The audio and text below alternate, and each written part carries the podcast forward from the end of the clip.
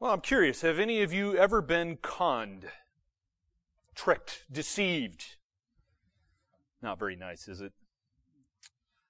Probably most of us have experienced uh, a sense of being violated in some way where you've you've been ripped off. You, there's been some extortion going on in, in your life in some way or some shape or form. And that's not nice. That's a terrible thing. I don't, I don't wish that even upon my enemies. But it's sad. It's even worse, in fact. The actions of those who swindle people in God's name. They break the third commandment. Use, uh, by the third commandment, I mean blasphemy. And in their efforts to actually break the eighth commandment, which is theft. And that's what Peter's, Peter's talking about that here in our, in our passage today. And we've learned in church history religious extortion was something that was rampant for many centuries. And it was during Martin Luther's day, during, during uh, pre-Reformation time period, particularly 16th century. You know, you've heard the stories where Roman Catholic Church was pressuring poor people into purchasing fake promises of God's favor. Uh, and they called those things indulgences. And you'll see a picture on the screen up here of, of Johann Tetzel, which was the guy who really ticked Martin Luther off because he was the guy selling the indulgences to his people in his church. And that is, that is of course what provoked, uh, here we got 500 years later, the, the writing of the 95 Theses. And sadly, God's grace and blessings are still up for sale in the religious marketplace. Oh, they, they may not be so uh, in your face as Tetzel's indulgences were, but uh, nevertheless, the modern indulgences are no longer the, the exclusive domain of Roman Catholicism. Sadly, people within Protestantism have have uh, infiltrated and and selling their own form of indulgences. These charlatans are just as skilled as Tetzel when it comes to swindling people in churches. And without a doubt, the most blatant form of modern indulgences are peddled by those within what I would call, what, what they call the word of faith movement or the, the health, wealth, prosperity gospel. Oh, they're very good at selling the modern indulgences. They sell all sorts of ridiculous trinkets, promising to impart God's grace and favor upon people. I mean, you, you may have heard of some of these. It's very much like the old Roman Catholic relics, if you will. Uh, some of these modern faith healers sell bottles of miraculous spring water. Uh, they might sell vials of Holy Land anointing oil, or they might sell a scrap of some, some ancient prayer cloth. You know, rub your hands on this; it'll heal you, kind of thing, right? I mean, that's the sort of stuff going on. It's sad. And people spend a lot of money for that sort of thing. But for, for most of the prosperity preachers who seem to dominate so-called Christian television, they don't even need to sell these, these relics and trinkets. Instead, their indulgences are sold through a, a verbal promise of healing. You know, when Benny Hinn just says, you know, send me some money and I'll pray for you, that for, for a lot of people, that's enough. You know, they, they, they say, you know, I'll give you favor or, you know, you, I'm going to help you with your financial finances. You know, you just need uh, to first sow a financial seed. Send me a thousand dollars or whatever. And of course, it has to be made payable to the preacher. And there's a parallel, by the way, between Johann Tetzel and the 16th century and these television charlatans that are seen on the TBN, the Trinity Broadcasting Network. In fact, their modern version of indulgence racketeering far exceeds uh, the sort of tactics that Tetzel ever used. I mean, it exceeds both in the in the scale and the sin. I'll, I'll give you some examples uh, in a moment, but clearly, the, court, the sort of blueprint that Tetzel used has been replicated and is being abused through these modern media platforms. And basically, here's their plan, folks. It's, it, they're not even shy about it. They're in your face about this. The plan is basically target the poor and the most vulnerable people, make, make grandiose promises that, that aren't theirs to make, Then you just squeeze every last drop of money out of the victims, and then you use the proceeds for your own extravagance, buying multi-million dollar mansions and so forth, right? So basically, it's like Robin Hood in reverse, right? You know, you know the Robin Hood story, steal from the rich to give to the poor. Well, this is the exact opposite. I'm gonna, I'm gonna steal from the poor people so I can become wealthy. That's basically what they're doing. And by the way, it doesn't end there. Giving money in response to some television sales pitch is just the gateway to further extortion. Uh, for example, I read about uh, Benny Hinn, for example, uh, he, who sends out these support letters, and he has shamelessly pushed his version of the modern day indulgence on on people. On on one occasion, he asked for donations over $1,000. And in return, he promised everyone who did that, every donor who sent in over $1,000, he would put a plaque on the inside of his private jet on the walls, and he promised that he would pray, to remember to pray for those people as he was traveling in his private jet. Another letter promised that for a gift of any size, Benny Hinn would supernaturally protect the donor's relatives from ever getting cancer. You're, just send me some money and I'll pray for your mother and she'll never get cancer. You know, that's the sort of thing he did. But Hinn's outrageous claims are nothing new. They're, they're not out of the ordinary. This stuff goes on all the time. They're basically the, just the normal thing of the charismatic fundraising that's been going on for many decades now. So the practices that we saw Johann Tetzel doing in the 16th century are kind of going on. They've just been revised and upgraded, if you will. And so these modern peddler of indulgences, they're preying on vulnerable people. And it's often people who can least afford it, who buy into their scams. They're, they're blindly hoping that God is somehow going to unleash His blessings on them in return for sending money to th- these, these, uh, prosperity gospel preachers, but the only ones who ever seem to get rich are the, the faith healers, the prosperity theology preachers. And there's plenty of softer and more civilized versions of indulgences, by the way, that are uh, sadly still plaguing the church today. As I, as I've been telling you, Joel Osteen would be one of them. See, Osteen's a prime example of kind of a softer sell. He's, he's not as bold as Benny Hinn. See, he believes the same prosperity theology, but he kind of shies away from the, the very bizarre behavior and the obscene promises of some of these other health and wealth prosperity gospel preachers. Basically, what Osteen does is essentially he sells himself and his lifestyle. Right? You know, here, look how glamorous I am. You can be like me. You know, buy my books. you know, for the price of my book or, or a ticket to one of my motivational s- speeches, you can learn how to unlock the same kind of blessings that God has given to me. That's what he does. And by the way, in one sense, preachers all look the same, right? I mean, for, for the most part, they're, they're pretty much the same height, you know, the same weight, kind of, you know, we're all wearing clothes, you know, it's kind of obvious, right? Uh, well, no, it's not. I mean, preachers all look the same for the most part, and it can be difficult to distinguish a false preacher from a true preacher. How do you tell the difference between a faithful preacher and a false preacher? Well, sometimes that can be difficult, and thankfully the apostle Peter here gives us a good way to, to discern false preachers. Peter basically gives us three points in this, in today's text. So here's, here's the three points, okay? Peter just tells you to look at their mouth, look at their eyes, and look at their heart. That's the points that Peter gives us today. So what do false preachers say with their mouth? What do false preachers see with their eyes? And what do false preachers desire in their heart?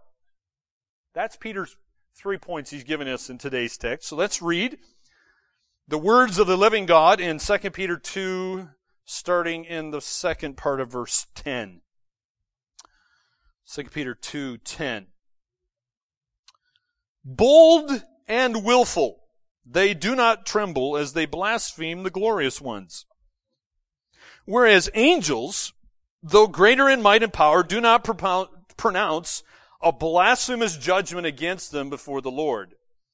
But these, like irrational animals, creatures of instinct, born to be caught and destroyed, blaspheming about matters of which they are ignorant, will also be destroyed in their own destruction. Suffering wrong is the wage for their wrongdoing. They count it pleasure to revel in the daytime. They are blots and blemishes, reveling in their deceptions while they feast with you. They have eyes full of adultery, insatiable for sin. They entice unsteady souls. They have hearts trained in greed. Accursed children, forsaking the right way, they have gone astray. They have followed the way of Balaam, the son of Beor, who loved gain from wrongdoing, but was rebuked for his own transgression. A speechless donkey spoke with human voice and restrained the prophet's madness. And that ends the, the paragraph we're going to look at for today. So here's your proposition that God wants us to consider from this text. That God wants you to discern false teachers by what they say, what they see, and what they desire. So we're going to learn how to spot a false teacher. So, right? You know, they don't go around wearing shirts saying, I'm a false teacher. You know, there's no, there's no uh, neon sign above their head pointing at them. You know, there's nothing obvious like that. They're, they're a wolf in sheep's clothing. They look like you. They look like a sheep. So how do you spot a false teacher? Well, number one, Peter says, discern what false teachers say. What are they saying in verses 10 and 11? Well, they're actually mocking the devil and his demons. They're mocking the devil and his demons. Why do I say that? Well, first of all, notice the word blaspheme. To blaspheme here means to slander, to speak lightly or profanely of sacred things. Well, how do we know these sacred things are in regard to the devil and the demons? Well, what, what, what are the false teachers blaspheming? Well, in this verse, it says they're blaspheming the glorious ones, the ESV says, or your new KJV says they're blaspheming the dignitaries. That's a reference to demons who are possessing a supernatural being. It's kind of hard to uh, to to translate in some ways. So that's where you, you're kind of getting this general, vague uh, English translation. So although the false teachers were just mere mortals, they're just human beings. They're arrogantly considering themselves superior to these angelic beings. Are they? Well, no, the Bible says that's not the case. Fallen angels, even fallen angels, wield extensive influence and power in this world. They are alive and well on planet Earth and have great power. In fact, if you read the book of Daniel, it gives you an idea of how powerful they are. Uh, the Bible says in the book of Daniel that a demon actually hindered the angel Gabriel for 21 days. Now, what does that look like? I don't know but the angel hindered, okay, the demon hindered Gabriel for 21 days. And so God sends uh, the archangel Michael to deal with the demon to help Gabriel. And of course, Michael is more powerful than the other angels and demons. So he, he overcome so that Gabriel was able to get through. And so the false teachers of Peter's day, they mocked demons and mocked Satan they were fearless about that, presuming that they were somehow greater than fallen angels. Well, that, that same kind of an attitude from Peter's day is carried over even in today. Many modern false prophets, uh, at least certainly in the extreme parts of the charismatic movement, make fortunes off it, off doing this very thing. Supposedly they're able to bind demons and damn demons and, and, and do what the Bible says that Jesus is able to do. And, and they make a lot of money off doing this. They, as if they had real power over Satan and the demons. And they, they talk like there's demons over everything, by the way. If you listen to them talk, you know, the, the, the demon of bad health and the demon of darkness and the demon of, you know, your dryer is not working and the, your tractor broke. Oh, well, I'm going to come and I'm going to deal with that, that demon that, you know, has caused your tractor to break down. Right? And, and, you know, the, the weather and, you know, the list goes on and on and on, right? You know, every single problem has some demon and you just pay them enough money and they're going to come and, and bind that demon. They get rich off that sort of thing. Well, in contrast, we, we see scripture says even the holy angels, the good angels, like Gabriel, Michael, and so forth, even though they're greater in might and power, do not pronounce a blasphemous judgment against the demons. You know, they're not making jokes like some people make the, you ever seen these cartoon things or, you know, supposedly, you know, Satan has, you know, this red suit and horns, a pitchfork and a tail. You know, they make all kinds of jokes about Satan and demons. The Bible says don't do that. And even from their exalted position, the holy angels do not disrespect these fallen angels. They know them better than you do, and they show great respect to the, to these fallen angels. In fact, the companion passage in Jude, I'll show you, it's on the screen here, even the archangel, archangel Michael doesn't show disrespect to Satan. Here's what it says in Jude 9. But when the archangel Michael contended with the devil, was disputing about the body of Moses, he did not presume to pronounce a blasphemous judgment, but said, the Lord rebuke you. He showed great respect to the devil. Well, if Michael the archangel, written in Holy Scripture, is showing respect to the devil, then so should we. So just like Michael, believers should not confront Satan and his demons alone. They're to be taken very seriously. You should seek God's power against the demons. Yet false teachers, they just, they go ahead and do it anyway. Why do they do that? You say, man, that's, that's foolish. Why did they do that? Well, the answer is found in verse 10. it's right there in verse 10. It says they are bold and willful. They are bold and willful. Uh, these two words are just identifying the general attitude of these false teachers. The basic idea is they respect no one. They have no, they have no respect. Nothing seems to restrain them. The, the very word bold means they're fearless and daring. Uh, so one who is bold, he just rides roughshod over anyone, anything that gets in his way. It doesn't matter the rights of anyone, anything, the opinions, interests of other, doesn't matter if they're human or angels. Just rides roughshod over them. And the one who is willful is just arrogant. Willful means obstinately self-willed. It's, this kind of person does it deliberately. They do it intentionally. It means they can't be reasoned with. It doesn't matter how much you talk to them. The idea is no amount of conversation is going to stop this false teacher from doing or teaching what they want. And you know why? Because they're bold and willful. The idea is they assume they're right and you're wrong. So that's why they do it. They're bold and willful. But verse 12 says they're ignorantly blaspheming. They ignorantly blaspheme. So they think they're right, but God says they're wrong. they're ignorant of their wrongness. So despite their, well, look what verse 12 says. But these, these false teachers, God describes them like irrational animals, creatures of instinct, born to be caught and destroyed, blaspheming about matters of which they are ignorant. So here they are, showing disrespect to Satan and the demons and everyone else for that fact, thinking that they know more than everyone else God says they're actually ignorant.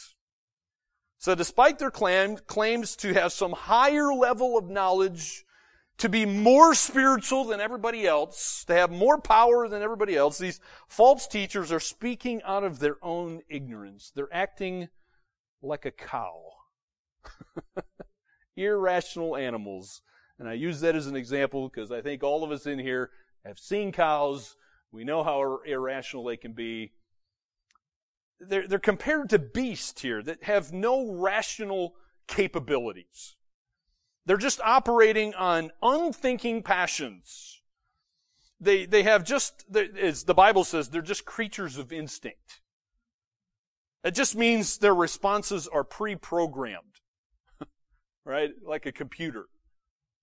Uh, where do they get that from? Of course, God has pre-programmed a cow you know, with its DNA and its genes and so forth to, to, you know, why does it eat grass? That's the way God made it. You know, why, why does it go get a drink? That's the way God made it. You know, it's just the way God made them. And so they operate on instinct because animals are not rational. They're not able to make some intellectual contribution to our society. Have you ever seen a cow write a book? Have you ever seen a cow in Parliament? No, no, let's not go there. Um, you know, have you ever seen a cow invent something? Right? Have you ever seen a cow make a fence? Or, you know, whatever, right? They, they don't do that sort of thing because they're irrational creatures of instinct. In, in, fact, you think about a cow, that's a good example. As it says here in, in verse 12, most cows are just there to be captured and killed, to be destroyed, to provide meat for some other member that's farther up the food chain. Right? That's why they're there. And so for all of their claims, think about this, God's illustration here. For all the claims the, these false teachers have to have some higher level of spirituality and knowledge, the false teachers are really, they're over their heads. They're thinking one thing, in reality, there's something else. They, they don't have a clue about their true spirituality. And so, again, you might ask the question, are they going to get away with this? Well, again, God says, no, they're not going to get away with it. And in fact, uh, they will not go unpunished because he says they will be caught and destroyed. In other words, they're not going to escape God's future wrath. In the end, we, we know what happens. The Bible says they're all going to face an eternal punishment in the lake of fire. In fact, as verse 13 says, they're going to receive a wage. You know what a wage is, right? Verse 13 says this is what they're going to get. A wage is what you earn. They've earned something. And in this case, it's a wage for their wrongdoing. And so, in other words, they're going to get what they deserve. So how do you spot a false teacher? Just listen to what comes out of their mouth. That's what Peter's saying. What are they saying? What are they writing in their books? What are they saying on the TV? What are they saying on their blogs, in their magazines, and so forth? Look what they say. Number two, we also need to discern what false teachers see. What do they see with their eyes? Well, verse 14 tells us they have eyes full of adultery. What does that mean? Well, just literally, the text is saying here their eyes are full of an adulterous woman. As far as they're concerned, every woman they see is prey. they, they don't see the woman as, as, as sister in Christ who is made in God's image. Because these people don't have moral self-control.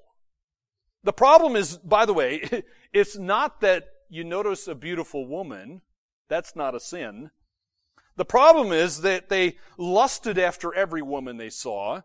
They could not look at a woman without fantasizing about that woman in an immoral way.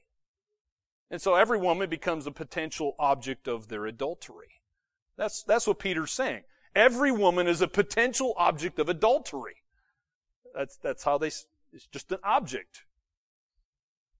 So that's what it means to, that they have these eyes full of adultery. So have you, you ever wondered why so many of these, these guys, you know, on television and writing books get in trouble? That's why. It's, it's a heart issue. The, the way they, they view a woman is coming from their heart. What they say, as Jesus says, out of the abundance of your heart, your mouth speaks. So it's all coming from, from inside them. It's, it's who they are. And so that's why verse 14 goes on to, to also tell us here that they never stop sinning. Again, look at verse 14. The, the ESV says they are insatiable for sin. They are insatiable for sin. The idea is that they never stop sinning. The satisfying of their lust is the false teacher's main ambition. They can't cease from sinning. It, it's perpetual, ongoing, habitual. The verb there in Greek is actually suggesting they are unable to stop, which by the way is another, also shows you they're unbelievers. False teachers are not Christians. There, there's no Galatians 5 going on here. There's no spirit versus the flesh. It's only the flesh. The flesh reigns supreme. That's all they have. And so, so the flesh just keeps going and going. And they can't stop. They're in bondage, in fact. If you look verses, look at verse 18. Verse 18, we'll see this next, well, sorry, in two weeks. Verse 18 says, For speaking loud boast of folly, they entice by sensual passions of the flesh those who are barely escaping from those who live in error. They promise them freedom, but they themselves are slaves of corruption. For what overcomes a person, to that he is enslaved. These guys are enslaved. They're in bondage. And the apostates consider themselves here, notice they consider themselves to be free, to have freedom. Yet they're actually in slavery. So whatever they touch, they end up defiling it. And, and whoever they, uh, they try to enlist in their, their kingdom ends up becoming a slave. So we, we've seen they got the, these eyes for adultery. They never stop sinning. But it's sad. Who did they pick on? Who do they find? Because verse 14 says they look for unsteady souls. They look for unsteady souls. Why did they do that? Well, false teachers want to entice these un- unsteady souls. And by the way, the word entice should remind you of this picture is going to come up on the screen because the idea is it's a picture of a, the, the word entice should bring to mind a fisherman baiting a hook. See, most fishermen don't throw bare hooks out to entice a fish to bite, right? That usually doesn't work. Now it, I remember one occasion it did work, but rarely does that ever work. So don't ruin my illustration here. Okay? Most of the time, fishermen bait hooks because hooks don't you know, they're sharp. They're ugly. They're cold. Right? They're not enticing. They don't look nice. And so they got to put something on the hook so a bigger fish comes along and eats the little fish. And in the process gets hooked. The word entice here was also used of a hunter baiting a trap. Now, I, this, the next picture might make you laugh. It's supposed to make you laugh, right? When you bait a trap, Right? Well, I mean, how, how often does it work to stick out a trap with no bait on it, right? Even a dumb mouse rarely is going to fall for that. So you got to put a piece of cheese or some peanut butter or something on it, right? To catch the mouse or the rat or whatever it might, whatever you're trying to trap. Well, Satan's no dummy. He's been around thousands of years. He, he knows he could never trap us unless there's some yummy, fine bait that's going to attract you. And by the way, again, he uses the same patterns, the same model he did with Adam and Eve. Remember, Satan promised Eve that if, uh, if she and Adam just take the fruit and you'll become like gods. You'll become like little g gods. By the way, it's funny, I've read the same thing from some of these false teachers. They're, say, they're saying the exact same thing that Satan was telling Adam and Eve in the Garden of Eden. You can become like little gods. And what did they do? They ate of the forbidden tree, they took the bait, and they were trapped. So what kind of bait do false teachers use to catch people? Well, they don't use cheese. They don't put a little teeny fish on a hook. The first bait that they often use is right here in the text. It's liberty. They, their first bait is liberty. Look at verse 19. Verse 19 says, they promise them freedom. Liberty and freedom. Same idea. They promise them freedom or liberty. Uh, that, by the way, probably means a perversion of the grace of God, because our, again, our companion passage in Jude says they turn the grace of God into sensuality. And so they might argue like what Paul had to deal with in Romans chapter 6. You know, it's, hey, you know, you're saved by grace, so you have the freedom to do whatever you want. Just go and sin, and God's going to forgive you. So the more you sin, the more of God's grace you will be able to experience. Wow. By the way, I don't have time to get into that whole argument. Just go back and read Romans chapter 6. See, see how the Holy Spirit addresses that very thing. Because Paul starts Romans 6 off by saying, uh, shall we continue in sin so that grace may abound? And God just, and God just comes right out and says, I forbid. Wrong. No, don't. so the first bait that the false teachers use here is freedom. They entice you with freedom. Put freedom on the hook. Put freedom on the trap. The second bait is fulfillment. Oh man, this is, this is the buzzword with prosperity gospel preachers. Those in the word of faith movement. They love that word fulfillment.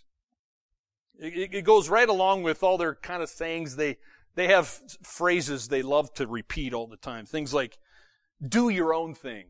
Have it your way. You know, you can have your best life now. Right?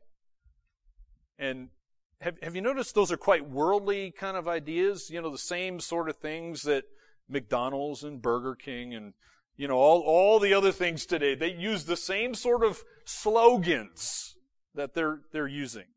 And so they'll say things like the Christian, you know, the, the Christian life that the, that the church offers, that's just old fashioned. It's outdated.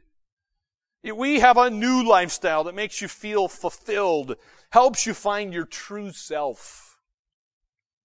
And so what happens is these unstable, unsteady souls try to find themselves. What do they end up finding? They end up losing themselves. And so in the search for fulfillment, they become, those kind of people become very self-centered, selfish, proud, and lose the opportunities for growth, for spiritual growth. I'll just give you an example of how this happens. Uh, another one of Joel Osteen's lesser known books is a book called Breakout. And it's, it's the same old message, you know, God helps those who help themselves.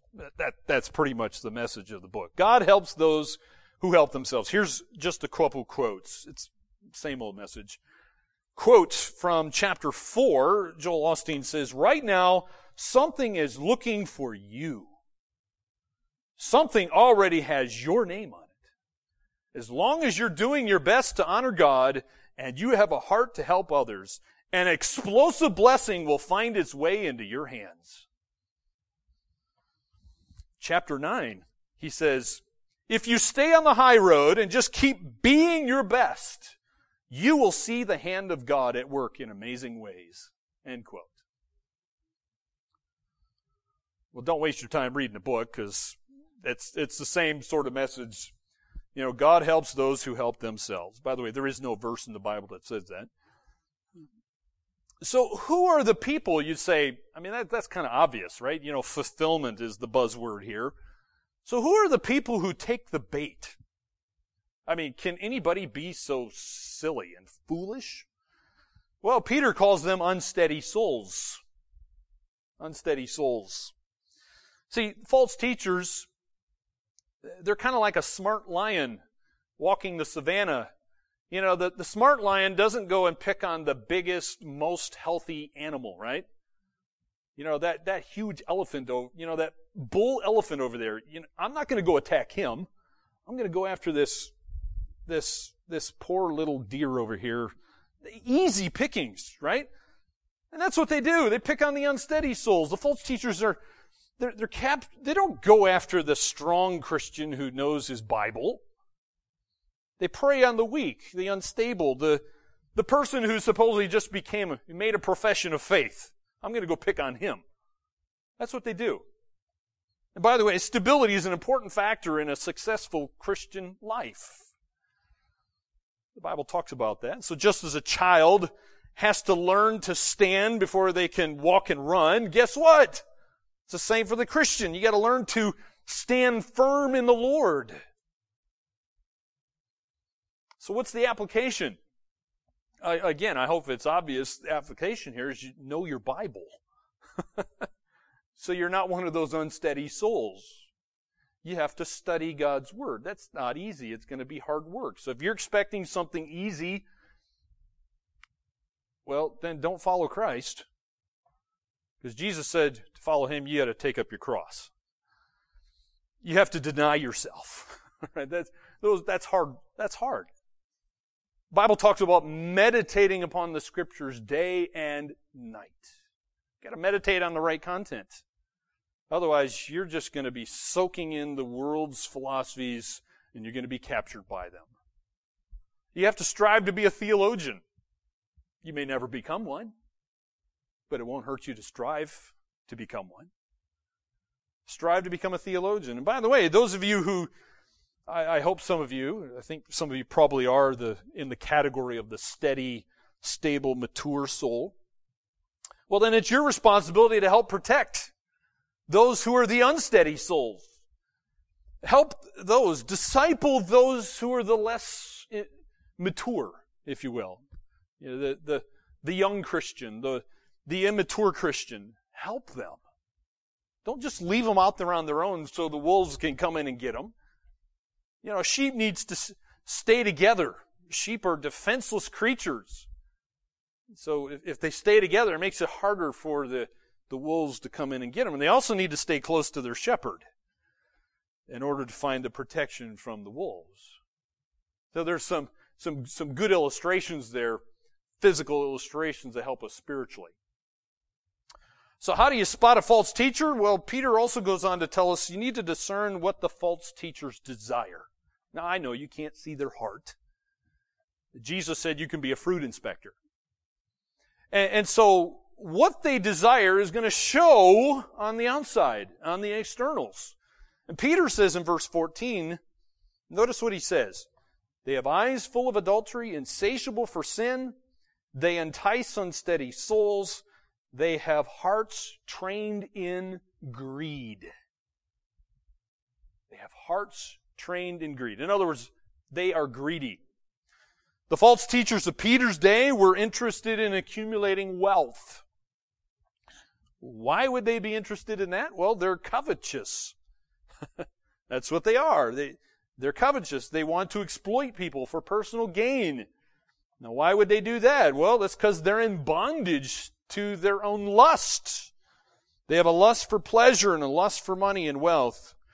And in fact, Peter says these people have, be, have perfected the skill of getting what they want. He said, How have they done that? Well, the false teacher has trained himself. You see the word trained? There, the word trained. Interesting word. The word trained in Greek is gymnazo. Gymnazo should sound like an English word to you. Because we get the English word gymnasium from gymnazo. They have gymnasiumed themselves in greed, if you will. The idea, by the way, is it's just an athletic term. Uh, it just means they've exercised, they've disciplined themselves, they have trained themselves, they have taught themselves. You say, what's the point here? Well, the false teachers have exercised their hearts toward greed. They've disciplined their minds to love money. It's, it's purposeful. It's not an accident. In fact, I want you to see what William Barclay, who was a commentator, what William Barclay says. I love this. He says, quote, the picture is a terrible one. These people have actually trained and equipped and taught their minds and hearts to concentrate on nothing but the forbidden desire. They've deliberately fought with conscience until they've destroyed it. They've deliberately wrestled with God until they have thrown God out of life. End quote. So it, it is purposeful. Do you get that? They are an outright rebellion against God because of their own covetousness. By the way, covetousness is just, it's an insatiable desire for more. Uh, they want more money, they want more power, they, they want more prestige. And so the covetous heart is an empty pit. It's never satisfied. And so it explains why the Bible says in Timothy that the love of money is a root to all kinds of evil. Because when a person just craves more money, then that person is willing to commit any other sin. They, crave the money so much, I'm, I'm going to break any of the other commandments to get my money. He's already broken the first two of the Ten Commandments. He's not loving God. He has another idol. He's made another God, essentially himself. And so he's already broken the first two commandments. What makes you think he's going to obey all the other eight commandments? So this, this kind of person willing to do this is willing to steal, lie, cheat, commit adultery, take God's name in vain, blaspheme, and, and, and so forth. Is it any wonder that Jesus warned us to beware of covetousness? You say, why? Well, not only does it destroy these unsteady souls, but it actually captures and enslaves the covetous one. See, covetousness is, is like a trap.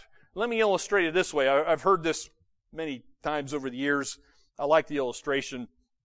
And I, I read somewhere that uh, people in Africa have devised a clever way. You'll see in this picture. They've devised a clever way to catch monkeys. See, what they do to catch the monkeys, because monkeys can be a bit cheeky and hard to catch at times. So what they do is they make a hole in a gourd that's just large enough for the monkey to get his hand or his paw in. And then they fill the gourd with nuts that the monkey wants to eat, and then they tie the gourd to a tree. And so at night, the monkeys reach into the gourd to try to get these yummy nuts out of there, and they find they can't pull their paw out of the gourd because their paw is now full of nuts. Oh, hey, I can't get it out of the hole. of course, the monkey could let go of the nuts Logical, right? But they're irrational animals, creatures of instinct, right? They could let go of the nuts and could escape quite easily if they wanted, but he doesn't want to get rid of the nuts. He doesn't want to forfeit those nuts. And so he ends up being captured, and often they end up eating the monkey. It's easy to come up and take out the monkey. He's caught and destroyed, Peter says. Well, sadly, this is what happens to many false teachers because they're greedy, they can't get their hand out of the gourd. their hands, you ever, you ever had your hand caught in the cookie jar? Oh, I have. Hands caught in the cookie jar. Scott Thomas, you know, whenever they use your middle name, you know you're in trouble, right? Is that you in the cookie jar? Oh no. I have eyes behind my head. Yeah, I know you do. Right? Their hands caught in the cookie jar, so to speak. Well, I thought of giving you some illustrations, but Peter gives you a, the, the, a great example here from the Old Testament, coming from the book of Numbers. And Peter just says these, these false teachers are greedy like Balaam. Look at verse 15. Forsaking the right way, they've gone astray. They've followed the way of Balaam, the son of Beor, who loved gain from wrongdoing, but was rebuked for his own transgression. A speechless donkey spoke with human voice and restrained the prophet's madness. So in case you're not familiar with Numbers, the book of Numbers, Balaam is a classic example of a prophet who is motivated by financial gain. The Bible says he was a Gentile prophet, he was not of Israel, and he tried to curse the Jews. You say, well, why would he try to curse the Jews?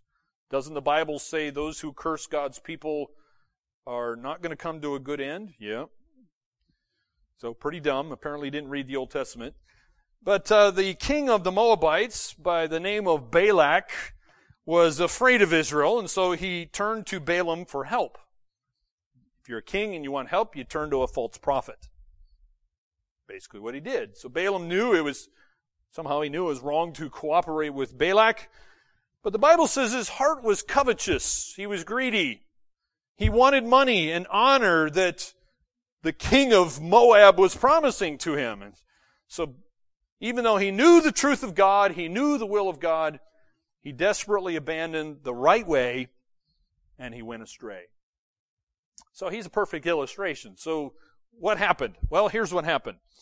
God told Balaam not to help Balak, not to help the Moabites, and interesting enough, when you read the book of Numbers, Balaam actually did what God wanted him to do at first. He obeyed. But then Balak, the king, promised more money and more honor to Balaam. And then Balaam decided he's going to do what a lot of Christians who claim to be Christians do. And it's, you know, if you come with more money and more honor and prestige, what do you do? Oh, let me pray about that. So Balaam says, uh, well, let me pray about that. Yeah, I'll do that. Right? He, he didn't really pray about it, did he? No, of course not. So he, he did reconsider the matter, but sadly, sadly, Balaam went for the money, went for the honor, and when he started to go astray, what did God do? well, he's not listening to God, so God uses his donkey to talk to him. And so God rebuked the disobedient prophet through the mouth of the donkey. And in the end, it's interesting, God didn't actually permit Balaam to curse Israel. Instead, God turned Balaam's curse into a blessing. And so even though Balaam was not able to curse Israel, sadly, the, the story doesn't end well because he was able to tell the king, King Balak, how he could defeat Israel. And it's a sad story. But here, here, here's the illustration that Peter's using. See, in, in, Peter's day, there were false prophets and false teachers. Today, we got false prophets and false teachers. And, and today, they're no different than Peter's day. In fact, every modern day Balaam has his or her price. They can be bought because they're greedy. Oh, they, they might appear on the outside to be in it for the ministry because they love people or whatever. But it doesn't take them take long to realize, no, they're actually in it for the money. And so when the price is right, then they're willing to compromise. They'll, they'll, they'll exchange principle for profit. Exchange for what is right for what is wrong. Reminds me of a story I read this past week. There was a crooked bank officer who approached a, a junior clerk and he whispered to him one afternoon, he said, Hey, hey, if I gave you $25,000, would you help me? And, and what I mean by help, you know, we'll just kind of fix the books a little bit, you know, kind of make a few lucrative adjustments to the financial books. And the clerk responded, Yeah, I suppose I could do that for $25,000. So his boss leaned over to him and said, Hey, would you do it for a $100? The clerk was insulted and he replied, No way, what do you think I am, a common thief? The bank officer answered, We've already established that. Now we're just negotiating the price. and here's the point of that uh, kind of funny story. The point is that every fake has his or her price. Every fake has his or her price. And if these people lack integrity, and so they're, if they're willing to do anything to feed their greed, they have a price.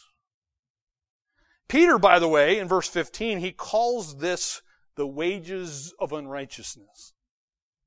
But too often these false prophets forget, though their exploits can seem profitable in the short term, their wicked work is going to ultimately earn them the wages of sin and you know Romans 6:23 says the wages of sin is death. By the way, the rest of the story for Balaam, The wages of sin earned him death. You can read the book of Joshua, because Numbers doesn't tell you this. Joshua illustrated the ultimate end of false prophets who are on the wrong side. because the book of Joshua says that the sons of Israel killed Balaam. So, there again, we see biblical truth coming true, showing us that the wages of sin was death. In that case, physical death. So let me ask you, how are you going to avoid the con man? How are you going to avoid being ex- exploited? How are you going to spot the false teacher? How are you going to know when false teaching's in a book? My friend, God has given you an inspired word. We call it scripture. We call it the Bible. So that you're now able to discern a false teacher and his false teachings. You say, well, what is discernment? Well, I like this definition. Discernment is the ability to judge well. It's the ability to judge well. How are you going to be able to judge well? What does God, what does God want us to judge well? Well, He wants us to be able to spot false teachers. He wants us to have discernment, to, to know what they're like. He's given us descriptions. He's given us the doom of the false teachers. He showed us their corrupted eyes and mouth and their corrupted hearts. So basically, Peter's told us to discern what false teachers say. Peter's told us to discern what the false teachers see. Peter's told us to discern what false teachers desire. So may God enable you by His grace to be discerning. Let's pray.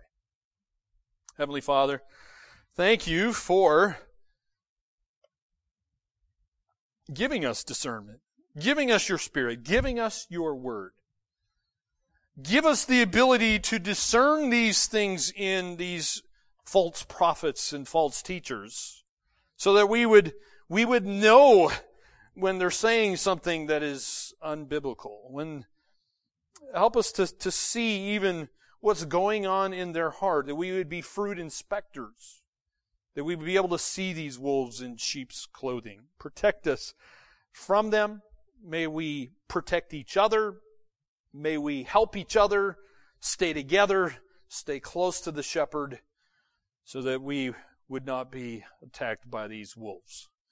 In Jesus' name we pray. Amen.